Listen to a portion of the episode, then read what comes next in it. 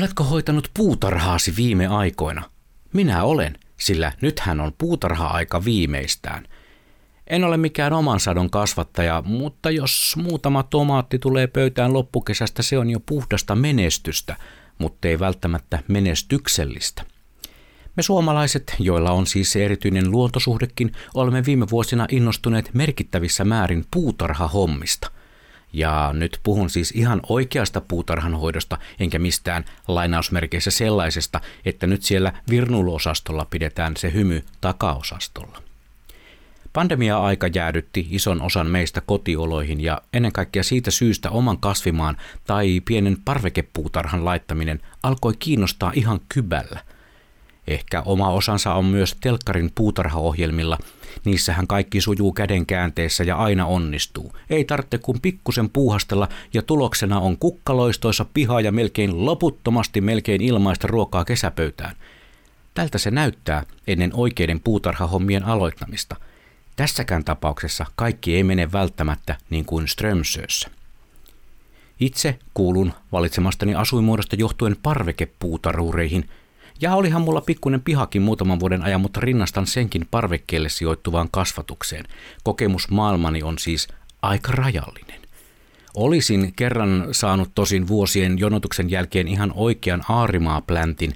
Käytyäni katsomassa tarjolla olleita tiluksia, totesin urakan olevan mukavuuden haluiselle meikämandoliinille liian suuren ja palasin telkkarin ääreen jatkamaan virtuaalista puutarhaunelmointiani. Viime vuonna uskaltauduin laittamaan siementä vakoon ja taimia laatikkoon sen verran, että parvekkeellamme kukoisti muutamia tomaattilajikkeita, minimunakoisoja, paprikaa kahdessa eri värissä, mansikan taimia ja olipa siellä lattiaa pitkin kiemurteleva avomaan kurkkukin. Ihan onnistunut viritelmä, uskoin Kotvasen. Sitten viljelmilleni ilmestyi joku vihulainen – Pienen pieniä öttiäisiä alkoi liikuskella kasvien lehdillä ja varsinkin minimunakoisojen hedelmillä, vai mitä ne syötäväksi tarkoitetut onkaan nimeltään. Jotain puutarhapunkkeja olivat googletuksen perusteella. Etsiskelin ohjeita niiden mahdollisimman luonnonmukaiseen poistoon. Suihkuta kasveille säännöllisesti vettä sumutin pullolla, punkkat eivät tykkää vedestä ja liukenevat paikalta. Just joo. Eivät liuenneet paikalta, eivätkä veteen, vaan tuntuivat suorastaan tykkäävän tarjotusta suihkusta – ehkä olisi pitänyt käyttää painepesuria. Sitten kokeilin vähän rajumpaa torjuntaa, mutta en uskaltanut mitään Agent Orangea käyttää, kun kuitenkin oli tarkoituksena syödä satoa loppukesästä. Ei auttanut edes se, jonka pitäisi tappaa talossa ja puutarhassa. Päätin luovuttaa punkkien tai mitä ne nyt ikinä olivatkaan suhteen ja jatkoin kasvien kastelua. No kyllähän ne siinä kasvoivatkin, ja kun tuli sadonkorjuun aika, tuli myös valtaisan pettymyksen aika. Mansikat olivat pieniä, kuivia ja pahammakuisia. Ei jatkoon. Kurkku, se ainoa joka kasvoi, oli kivikova ja kuiva. Ei jatkoon. Tomaatit olivat kyllä hyvän näköisiä, mutta kirpeitä. Ei puhettakaan, että olisivat olleet sen kaiken vaivan arvoisia. Rakkaudella kasvatetut pettivät hoitajansa. Ei jatkoon. Minimunakoisoja en edes vaivautunut maistamaan, sen verran punkkishow jätti jälkeä parvekepuutarhurin sieluun, että päätin pistää biojätteeseen suoraan. Ei jatkoon. Kaikkinensa viime kesä sai aikaan varsin voimakkaan lähes inhoreaktion puutarhahommiin.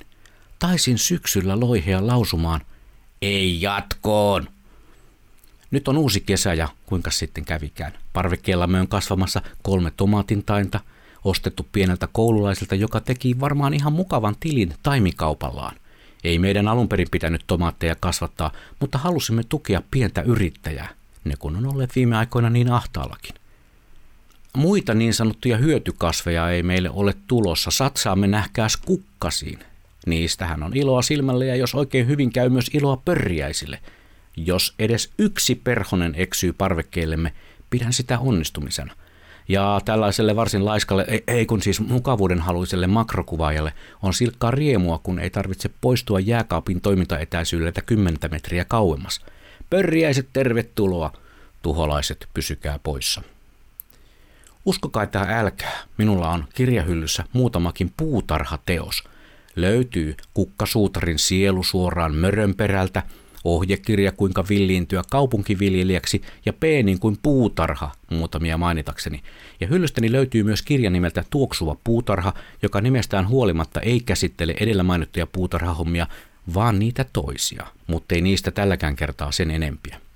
Kirmaankin tästä nyt ihmettelemään parvekepuutarhani ihmeitä ja kasvien kummia, toivottaen kaikille oman elämänne puutarhureille onnea ja menestystä valitsemallanne tiellä. Olkoon satonne mainio, tai ainakin parempi kuin oma viimevuotinen oli. Siihen ei kuulkaa paljoa tarvita. Itse aion ainakin tänä suvena olla parempi puutarhuri kuin kaikkina tätä edeltävinä kesinä, koska se on mun luonto.